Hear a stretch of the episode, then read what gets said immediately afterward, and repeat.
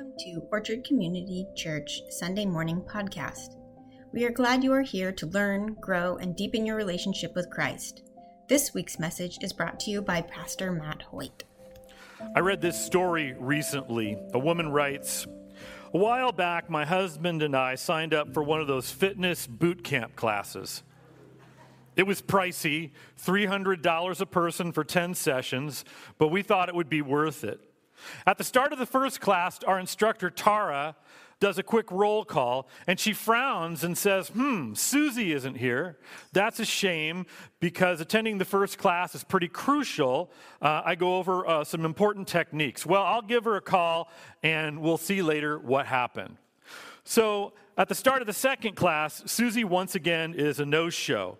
Someone says to Tara, our instructor, asks if she'd gotten a hold of her. And Tara said, Oh, yeah, she told me that she got super busy last week and was unable to make it, but she swore that she'd be here today. I reminded her that she spent $300 on this class, and if she wanted to postpone it and take another class, she could do so. Well, the third class, no Susie. The fourth class, no Susie. And it's so on and so on. And she never actually showed up to any of the 10 sessions, despite the fact that Tara, the instructor, had bent over backwards to try and accommodate her. Susie always had an excuse. I got busy, I forgot, I got stuck in traffic. And the woman writes As for me and my husband, we enjoyed the class so much that we signed up for the next session. And guess what? Susie did too. And do you want to know what happened? Exactly the same thing. She never showed up to even one of the 10 sessions. And she writes, Well, I guess some folks must just have money to burn. Well, the title of my message for this morning is Just Do It. It's the Nike slogan. And the point is that it's easy for us to think a lot about good things that we should do. It's easy for us to talk a lot about good things that we should do, maybe even make plans about all the good things that we can do. But at some point, we actually have to just do it for it to amount to anything, for it to really matter. Well, this morning we are continuing on in our series of messages on the book of James called Real Faith for Regular People. And as we have noted, James is a, a practical book. Um, it really is about living our faith in the real life situations that we face every day. And it has a down to earth approach that I think resonates well with regular people like you and me. But as we've talked about, James isn't just a practical book, it's also a very spiritual book because it teaches a spirituality that we live. It's a, not about going off to some far off mountaintop to find mysterious wisdom from an ancient sage. And it's not that we need to somehow become some super uh, hero saint of the faith. No, James is about living an organic spirituality that can grow up right here in the lives of regular people as we go about all the things that we face in our daily lives. Now, in the first two weeks of this series, James touched on living our faith in the face of trials, those hard things in life that we don't bring on ourselves, that just happen, and also living our faith in the face of temptations, or in, in many cases, the trials that temptations bring that we sort of brought on ourselves when we give into temptation. Well, today the focus is on the fact that real faith, real faith for regular people, real faith takes follow through. It needs some follow through. It can't just be something that we talk about. Faith can't just be something that we think about or plan about doing one day. At some point, we have to actually just do it. We actually have to seek to begin to be obedient to living God's way, obedient to God's word. That's our topic for today. So pray with me. Loving God, we pray, Lord, that you would really speak with power to us today as you really cut to the heart of a common problem we have, which is good intentions and no follow through. And this is especially important, Lord, when it comes to our faith, because often the difference between real, meaningful faith and faith that, that isn't real and doesn't mean anything is whether or not we really can just do it and begin to live for you. So we pray, Lord, that you'd speak to each one of us in the ways that we need to hear about this subject. In Jesus' name, amen. Now, I want to begin actually with the verse from last week. This is James 1:18. It's the last verse of the passage for last week. And I want you to recall that as that passage ended, James was talking about how God gives us birth through the word of truth. He has chosen to give us birth through the word of truth. And what James was talking about is our spiritual birth or or our rebirth as spiritual people. It's the same thing that Jesus talks about in John 3 when he's talking to Nicodemus and he says, You need to be born again by faith. So that's what James is talking about, this spiritual birth that we have. And James pointed to this new birth and the new people that we become when we are born as people of faith as a source of strength in overcoming temptation. That's what he was talking about. He's saying, hey, you're facing temptation, but you've been born as spiritual people, and that's a source of your strength to to fight that temptation with, with God's help. Well, as James did that, he tied that new birth, you'll notice, to God's word. New birth through God's word. And the reason he does that is because our new birth as spiritual people is intimately tied to God's word. How is it that we come to a spiritual rebirth? Well, we hear God's word. Someone proclaims it. We hear the gospel message and we respond to it, and our lives are changed. So, our new birth as a spiritual person and God's word are, are, are intimately linked together. So, now with this passage, James explains that this new birth, as a new person that we've become, well, it's something that should be evident in us. It should make a difference. It should change who we are and how we're living this life. it should be evident in our conduct. Really, it should be evident in our obedience to live by God's word. Because if we've been born by that word to a spiritual birth, then we should be people seeking to live by that word. So that's kind of the transition between these two passages. And that's what James is going to talk about today, living by that word. So let's jump into our passage for today. This is James chapter 1, uh, verses 19 through 20. And James starts in this way He says, My dear brothers and sisters, take note of this. Everyone should be quick to listen, slow to speak, and slow to become angry. Because human anger does not produce the righteousness that God desires. Therefore, get rid of all moral filth and the evil that is so prevalent, and humbly accept the word planted in you, which can save you. So James begins in verse 19 and he says, My dear brothers and sisters, take note of this. And that phrase, take note of this, in Greek, it has the same kind of feeling as if you were to, to be about to say something and you were to go, listen. It's a signal that you're going to say something important. So James begins here, and the first thing he does is says, Hey, listen up, because I've got something important that I'm going to say. And then James gets into it and he says, Be quick to listen, slow to speak, and slow to become angry. But the way that I think we should really hear these words is this way that as James says, Be quick to listen, because often you are not. Be slow to speak, because often you are not. And be slow to become angry, because again, often you are not. That's the way that we need to hear these words. Now, quick to listen, that phrase implies someone who is ready to listen and really ready to take to heart what is being said to them. It's a, a disposition of openness to what's being said to us. There is a constant call in Scripture for us to listen to God. You find it again and again and again. In fact, one of the phrases that Jesus is fond of saying in the New Testament is whoever has ears to hear, let them listen or hear. But often, the truth is that we don't listen, right? We don't listen to God. We don't listen to other people because we think we know best. Why listen to other people if I've already got the uh, answers, right? Because we value our opinion most, because we only want to do things in our own way.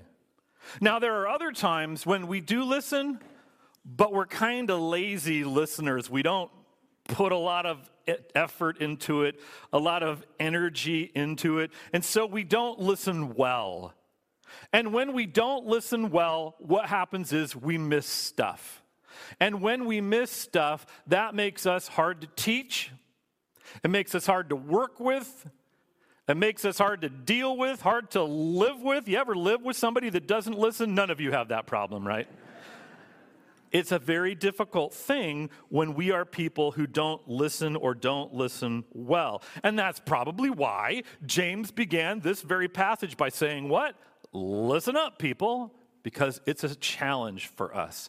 Now, the second thing that he says is be slow to speak. And slow to speak has a sense of humility to it. Slow down, brother. Give a listen. It has a sense of patience to it.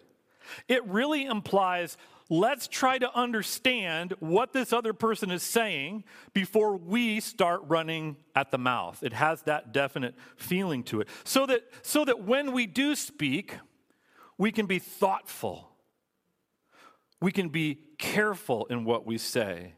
But so often we are quick to speak, aren't we? And we're rash in what we say and careless, and it does damage. And sometimes we're quick to speak, mostly because we like the sound of our own voice better than everyone else's. Well, the scripture warns us repeatedly about the danger of careless words. For example, Proverbs 29 20 says, Do you see someone speak in haste? There is more hope for a fool than for them. James himself is actually going to talk more about taming the tongue in chapter 3 and the importance of that. So finally, James mentions anger. He says, Be slow to become angry. Um, anger can cloud our judgment Anger can lead us to do and to say hurtful things. In James calling us to be slow to anger, he's calling us to be like God here. God is repeatedly spoken of in the scriptures as slow to anger. So he's saying, be spiritual like God, be slow to anger. And we need to remember that Jesus calls us not to be angry with one another. Now, occasionally we, we may get angry, and, and it's not that we can never get angry. Jesus is saying, just don't stay there. Don't we're not supposed to harbor anger and burn with anger for one another. We need to get rid of the anger we have. We need to resolve the anger we have. Paul says don't let the sun go down on your anger, meaning it needs to be dealt with quickly because it's uh, not a good thing to have. So, with all three of these things, James is calling us to not be a kind of reckless person who doesn't have any grounding, who doesn't listen, who shoots their mouth off and burns with anger. James is saying, let's not be like that. And in verse 20, he points to where these things lead. He says, Human anger does not produce the righteousness that God desires. Human anger does not put us on the path where God would want us to go. It doesn't lead to right living. And James could just as easily have said reckless speech or not listening here. He could have said all three. He just picks anger because it's sort of the top of the hit parade here. But none of these things lead to the righteousness that God so desires from us. And, and here is James' point. He is saying, look, it is really easy for us as human beings to get tangled up in all kinds of behaviors that are counter to God's word. But as believers, and that's who he's writing to, as people who say that we believe in the Lord, that's not what we're supposed to be doing.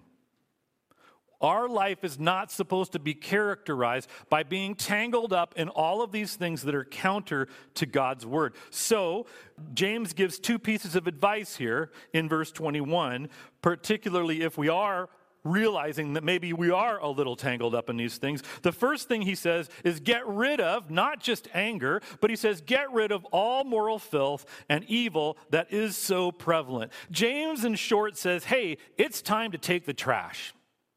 Take it out and put it by the curb. It's time to take stock of yourself and to say, look, are there things in me that are going on that are counter to the Word of God, that are not good, that I need to put an end to, that I need to get rid of? I, and it takes some effort to do this well. It takes some effort for us to see past our blind spots because we all have them. These places where we are being disobedient to God's word, and somehow we have come to a place of kind of accepting that as though it's not a problem. So, James calls us to do the hard work of recognizing those things and getting rid of them. But even more, James says this He says, We need to humbly accept the word planted in us, which can save us. James is saying, You need to to remember and accept the fact that you were born spiritually by the Word, and God's Word has been planted in you. And it's a powerful Word. It can save you if you will live into that Word. In fact, the word implanted there, it also means inborn.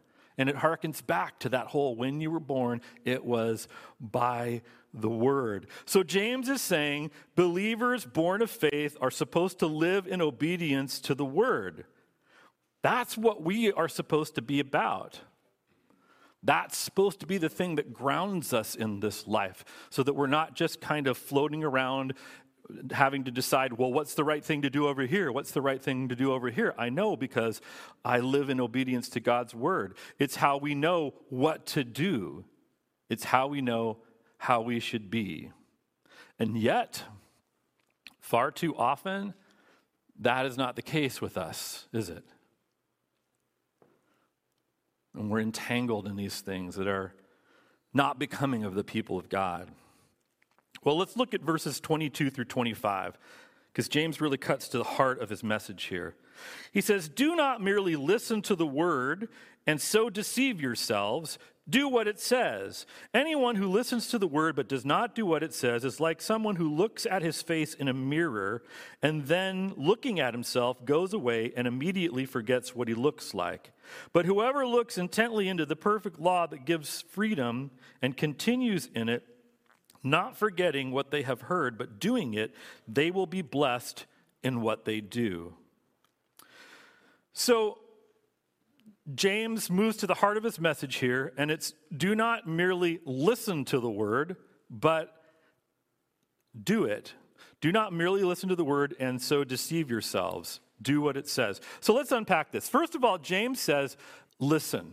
You need to listen to the word. And, and he says it that way for a reason. Because in the time that James was writing, most people could not read. And most people, even if they could read, did not have a lot of access to books. So, for that reason, most people, the place that they encountered God's word was in church where it was read aloud, that they heard it. Their primary way of interacting with God's word was to hear it read aloud. Now, we, in our time, we have a lot more ability to encounter God's word through reading it and studying it on our own. But whatever the case is, we end up in the same place in that we all need to listen to what it says.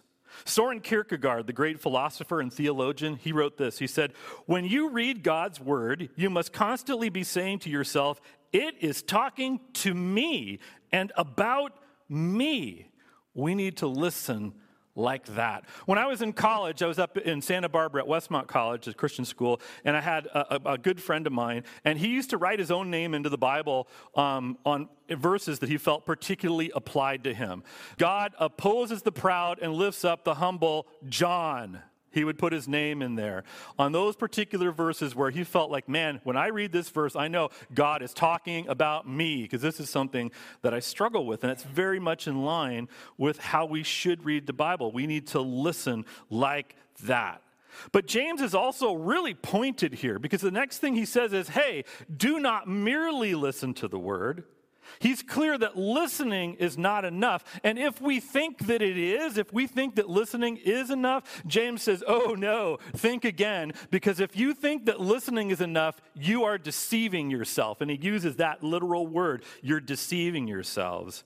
And in all honesty, this kind of deception is going on on a massive scale in American churches millions and millions of people every week going to church on Sunday and maybe to Bible study or small group during the week, and then eh, eh, where they hear the Word of God and then mostly disregard it as they go about living their lives um, and what they do.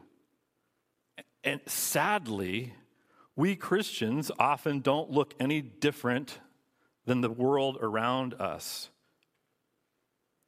And that should trouble us. You know, though, it's not a new problem. Jesus actually encountered this very problem. In Luke chapter uh, 6, verse 46, Jesus was talking to some of the people and he said this He said, Why do you call me Lord, Lord, and you do not do what I say? That is a great question. It's a great question for each of us to ask ourselves if we have the courage to do that. Why, Jesus, do I call you Lord, Lord, and simply choose not to do what you say in A, B, C, D, E, F, G number of ways? Why do I, how can I continue to say that you're my Lord? Why do I continue to say that you're my Lord and just act with flagrant disobedience? Now, in contrast to this, James says the most practical thing. Remember, James is practical? He says the most obvious thing. And it's funny because it doesn't hit that way. It kind of hits as a profound thing, but it's not. It's super, super uh, practical and obvious. He says, hey, when you listen to the word, the goal is to actually do what it says. I know, it sounds really deep and profound, right? It's not. It's actually pretty simple. But it runs deep. And here's why it runs deep because Christianity is a lived faith. It's not just about what we believe up here. It is just as much about how we live that faith. And here's a key point that we need to grasp so much of the spiritual depth, so much of the spiritual richness of Christianity can only be accessed, only be accessed by living it, by living in obedience to God's word. You know, there are things about baseball, for example, that you are never going to understand unless you actually go out and play it. You could read every book in the world, you could learn every baseball statistic, but there are things, there's a richness, there's a wonderfulness to baseball or soccer or whatever it is that you will never really experience until you go out and throw a ball around and get involved in it. And Christianity is very similar to that, only it's much deeper. There is a richness, there is depth that we will never experience until we begin to put these words into practice. And there are a lot of people in this world, people who call themselves Christian and yet scratch their head in their silent moments and they wonder, why is the faith that I have not very powerful? Why is the faith that I have, it's just, it's not as rich as I had hoped it would be. And I've been going to church for a long time and I've been doing Bible study, and, and somehow it's just not, it's not what it should be for me. Now, a lot of times in that moment, you know what people do? Point the finger outward. Well, the worship is just not touching my heart. The, the, the, the, teaching is just not feeding me. This, this, that, and the other thing. Now, those things may be true in some cases, and, and, and that, that, may be, that may be a real part of the equation. But a lot of the time, that is not the central issue. A lot of the time, the central issue is I'm not experiencing a rich and powerful faith because I'm living in disobedience to God. And I'm unwilling to examine that truth about myself. And it's robbing me of so much of what my faith could be, and I don't even know it. Now, with verses 23, 23 and 24, James offers an illustration to highlight the importance of not just listening to the word, but of doing it. He says this He says, It's like someone who looks at his face in a mirror and after looking at himself goes away and immediately forgets what he looks like. What would you say about someone who did that? You'd say, There's a problem. there might be something wrong with that dude, right? What James is doing is, is he's, he's giving an illustration of something that is ridiculous. And his point is it's ridiculous in the same way that listening to God's word with no intention of seeking to do what it says is utterly ridiculous. It's missing the whole point of listening to the word in the first place. Why bother listening to the word if you have no intention of actually doing what it says? I'll tell you why. There's a reason for a lot of people. It's so that we can play a little game with ourselves. And it's called I'm a good person or I'm a good Christian. Because I go to church. I went to church and I listened to the word and I feel good about me, maybe even a little self righteous. But, you know, doing all that stuff that they talk about, it's kind of hard. So I'm going to find every excuse under the sun not to actually do it. But I'm going to go to church every week so I can feel good about me and a little self righteous. It's a game that we play a lot of times that leads nowhere, doesn't lead to spiritual growth or maturity or to a faith that's satisfying, and it does not fool God even for a minute. Now, I think there are an awful lot of us who, in fact, do come and seek to listen to the word with the intent of doing what it says. The problem is, a lot of times, that as good as our intentions are, somewhere along the line, we don't always get to actually doing it. We don't get to the actual obedience part. And oftentimes, when that's the case, we are full of all kinds of excuses, just like Susie, who could never make it to boot camp, you know. But good intentions aren't enough. Nice talk is not enough. At some point, you have to actually start seeking to do it. You have to get serious about seeking to live in obedience to God's word. Maybe to make the decision for the first time to start doing it. Maybe making the decision for the first time to seek to raise your level of obedience to something that is much more in line with the mature believer that you ought to be, or that think of yourself as being and to live and press in on that obedience, seeking to grow more and more each day. Now, one of our biggest excuses is I'm going to get around to that. It's delay. But if you truly are submitting to God, you don't delay. You don't say, you know, God, I think I'm going to start being obedient tomorrow. Like, that's not a real statement. That's just an excuse that we're not going to follow through on. D- delay is just an excuse to avoid submitting our will and seeking to be obedient to God. And there's a real trap in it. Paul Tripp points this out. He's a, a, a pastor and a speaker. He says, When you delay your response to God, there's a, there's a trap. This is what he says You've eased your conscience when actually it needs to be troubled. You know, you're starting to feel troubled. I haven't done it. And then you go, well, I'm going to do it tomorrow. Oh, okay, it's all okay, but I'm not really going to do it tomorrow. I need to be troubled. And then he says this He says, delay is just disobedience in a tuxedo. I love that. And his point is delay looks good to us, looks reasonable, but it's not. It's something bad dressed up in dressing that makes it look good, but it's not good. And we can be deceived by it. So, in contrast to all of this, James offers another example. He says, Whoever looks intently into the perfect law that gives freedom and continues in it, not forgetting what they've heard, but doing it, they will be blessed in what they are doing.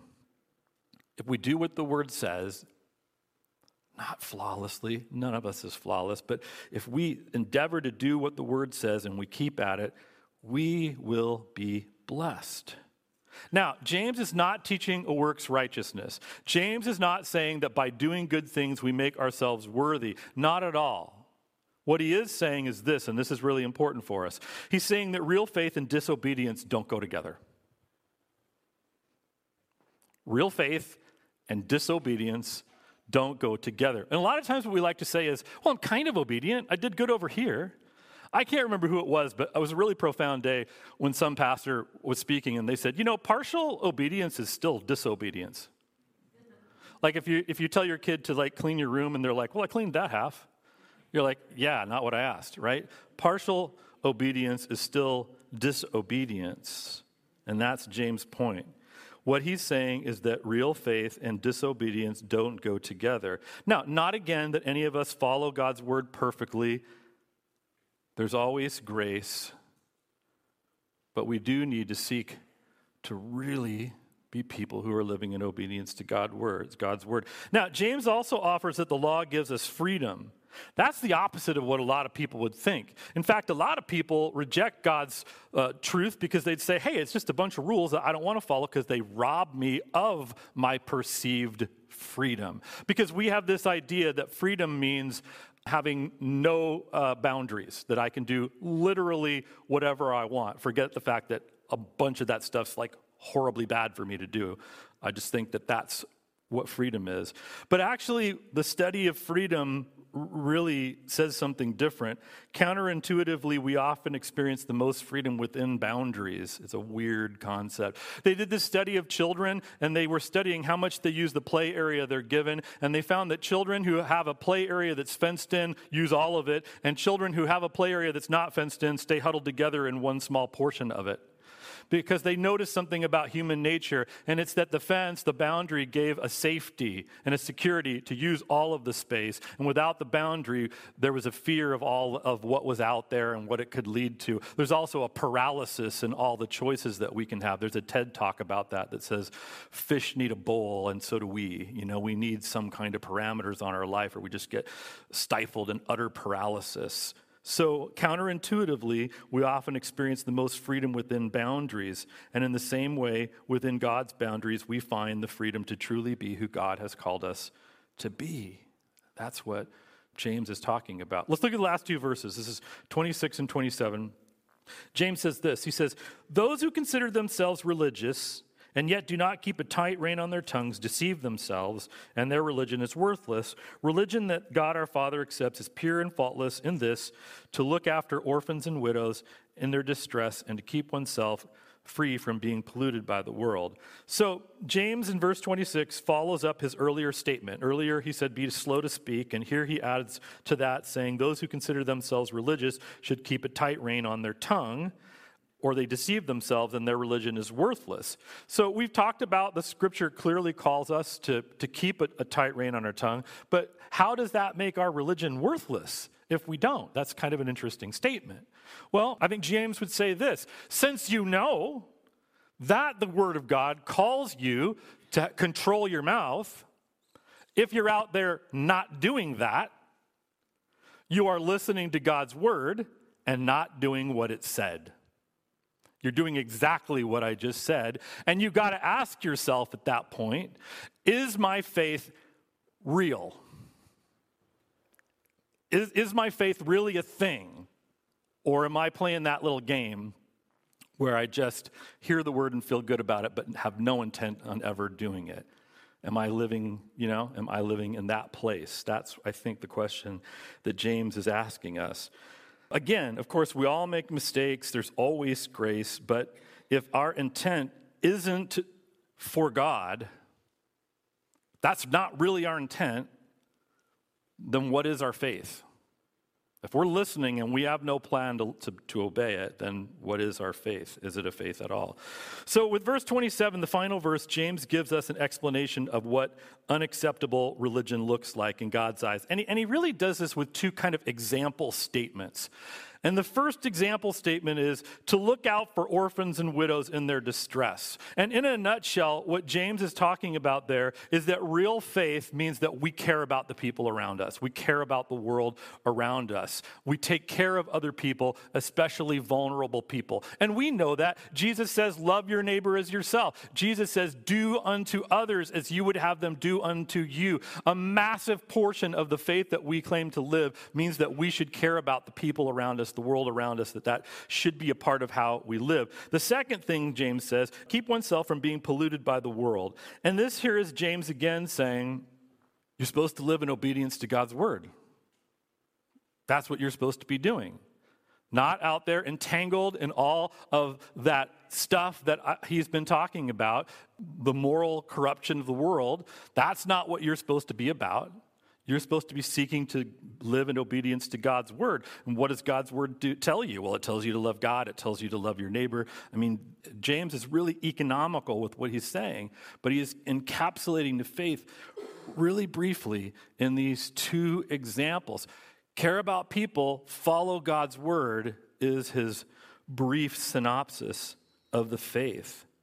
So, Michelangelo um, had a brilliant career. At the end of his life, he had one last work. It was called the Rondanini Pietà, and he spent the last 10 years of his life working on it. It was a sculpture. And Giorgio uh, was a contemporary of his, and he wrote about Michelangelo's um, last work, and he said this. He said, Michelangelo ended up breaking the block for the sculpture as he was carving it, probably because it was full of impurities and so hard that sparks flew from his chisel as he sculpted. The statue would have been disregarded, but a servant saved it, and it survives to this day. And it bears the marks of Michelangelo's chisel, but it just doesn't have the beauty of his earlier works because this piece of stone was just apparently super difficult to deal with. And, you know, what happened? Why, why is the master not able, in this case, to bring the same level of beauty from this stone as another. And there was another sculptor, uh, Lorenzo Dominguez, who, who talked about what he called the dilemma and the unpredictability of working with stone. And he put it this way He said, The stone wants to be a stone, the artist wants it to be art. And therein lies this dilemma.